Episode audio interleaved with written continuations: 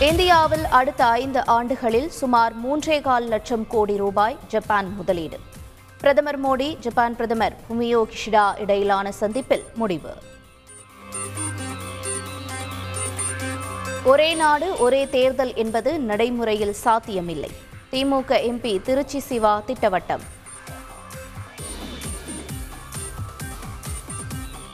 திருநங்கைகள் முதுகலை படிக்க முன்வந்தால் கட்டணத்தை பல்கலைக்கழகமே ஏற்கும். சென்னை பல்கலைக்கழக துணைவேந்தர் கௌரி தகவல்.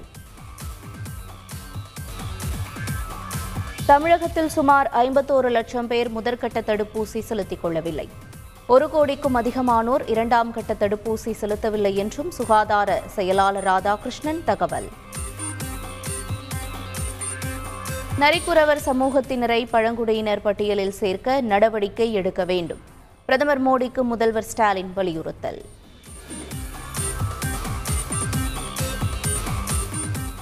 ஓபிஎஸ் இபிஎஸ் தலைமையில் அதிமுக எம்எல்ஏக்கள் கூட்டம். பட்ஜெட் கூட்டத்தொடரில் எழுப்ப வேண்டிய பிரச்சினைகள் குறித்து ஆலோசனை.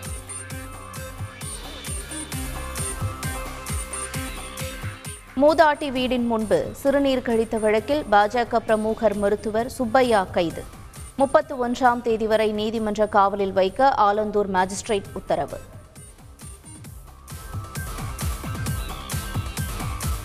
பீகார் மாநிலம் பெட்டியா பகுதியில் காவல் நிலையத்திற்கு தீ வைப்பு.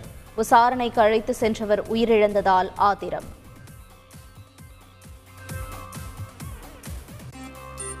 இலங்கையில் பொருளாதார நெருக்கடியால் பேப்பர் பேனா மை போன்றவற்றிற்கு கடும் தட்டுப்பாடு. பள்ளி மாணவர்களுக்கு தேர்வுகளை ரத்து செய்தது இலங்கை அரசு. இலங்கையில் மக்கள் உணவின்றி வாடும்போது இனவாதம் பேசி இனியும் ஏமாற்ற முடியாது. தமிழ் தேசிய கூட்டமைப்பின் எம்பி சுமித்ரன் ஆதங்கம்.